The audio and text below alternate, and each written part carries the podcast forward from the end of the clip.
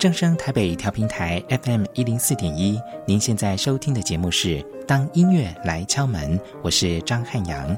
接着为您安排的单元是他和他的音乐。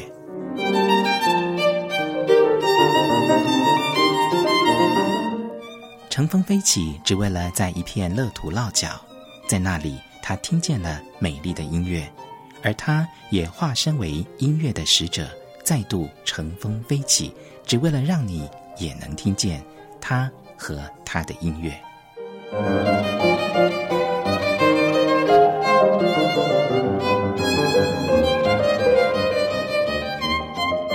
欢迎听朋友继续收听《当音乐来敲门》。今天带着音乐来敲门的三位节目来宾，包括郑慧峰、梁启慧以及林志谦。我们跟听众朋友分享介绍的是，即将在三月十七号下午两点三十分，在国家两厅院演奏厅所举办的《今天换我来点歌》原双簧的二零二四年年度音乐会。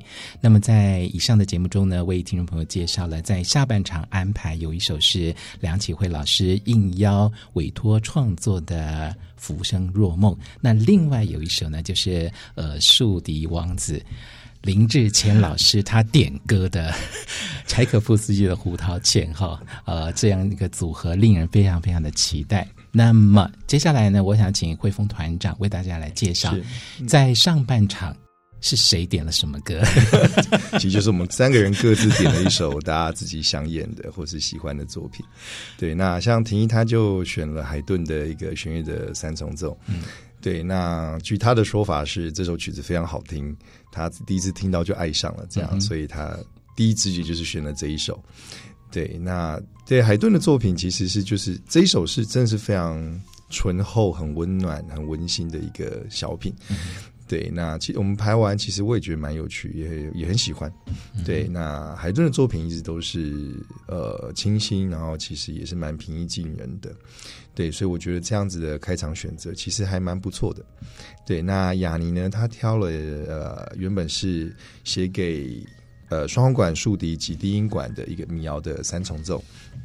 那这部作品呢，是他其实有点仿克雷特时期他他们的一个。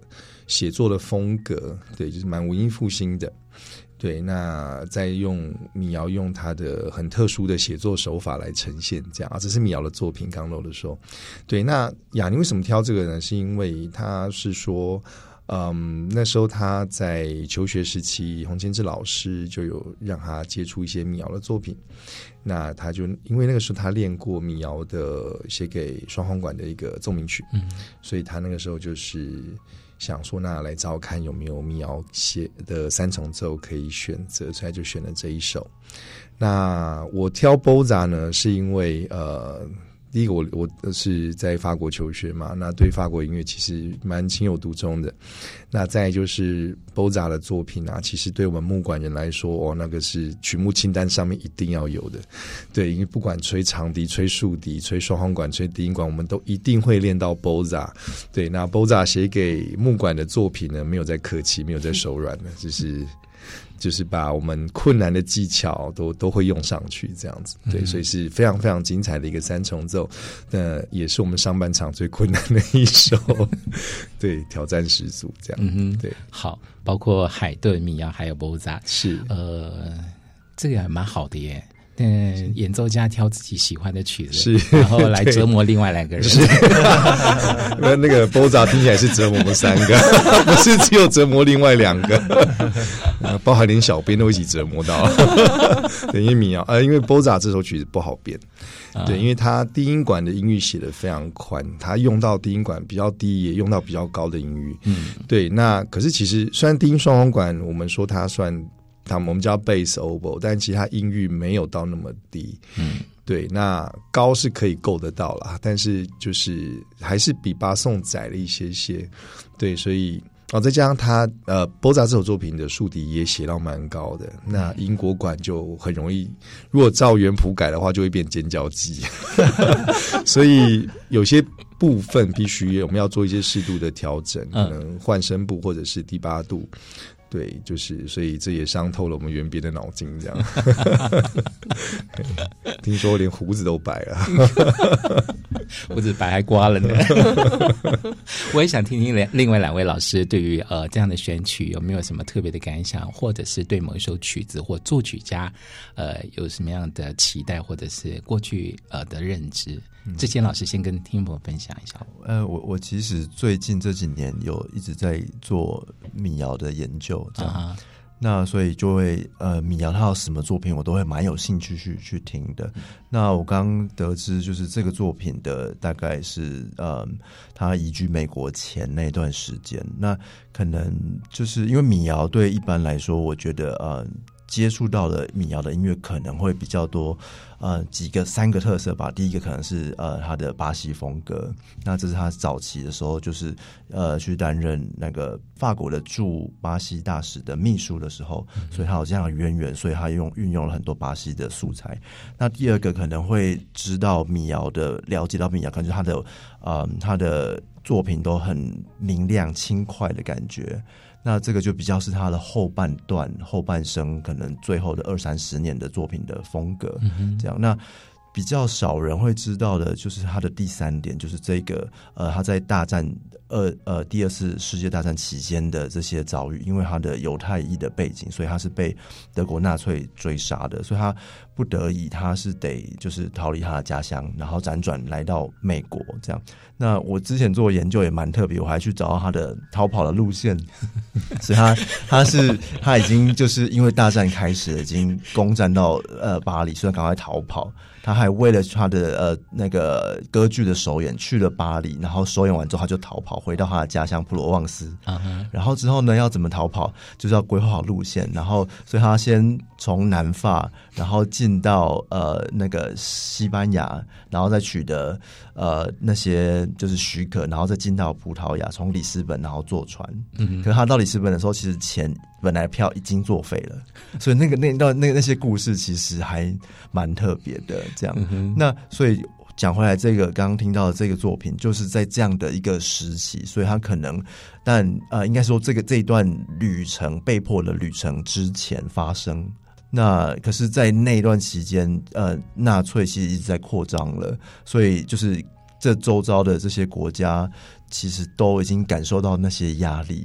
那人民其实都是人心惶惶的，嗯、所以也许他想要呈现的这个内在，其实呃，他的深处是有一些些挣扎感在里面的，所以会也蛮期待听到呃，就是我们这一场音乐会的这样的改编。嗯，是，谢谢志谦老师的分享。你平常是不是有在玩密室逃脱啊？没有，没有，没有研究。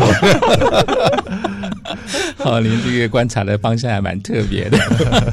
启慧老师呢，对于上半场他们所点的歌，呃，你有什么样的想法或期待？我先回应一下刚刚之前老师讲的，因为呃，他讲这个逃民谣的这个逃离路线，就是真的跟那个电影《卡萨布兰卡》很像，你知道，就是北非谍影的这个逃离的路线啊。那我就马上就是那个那个那个画面都出来了，这样子。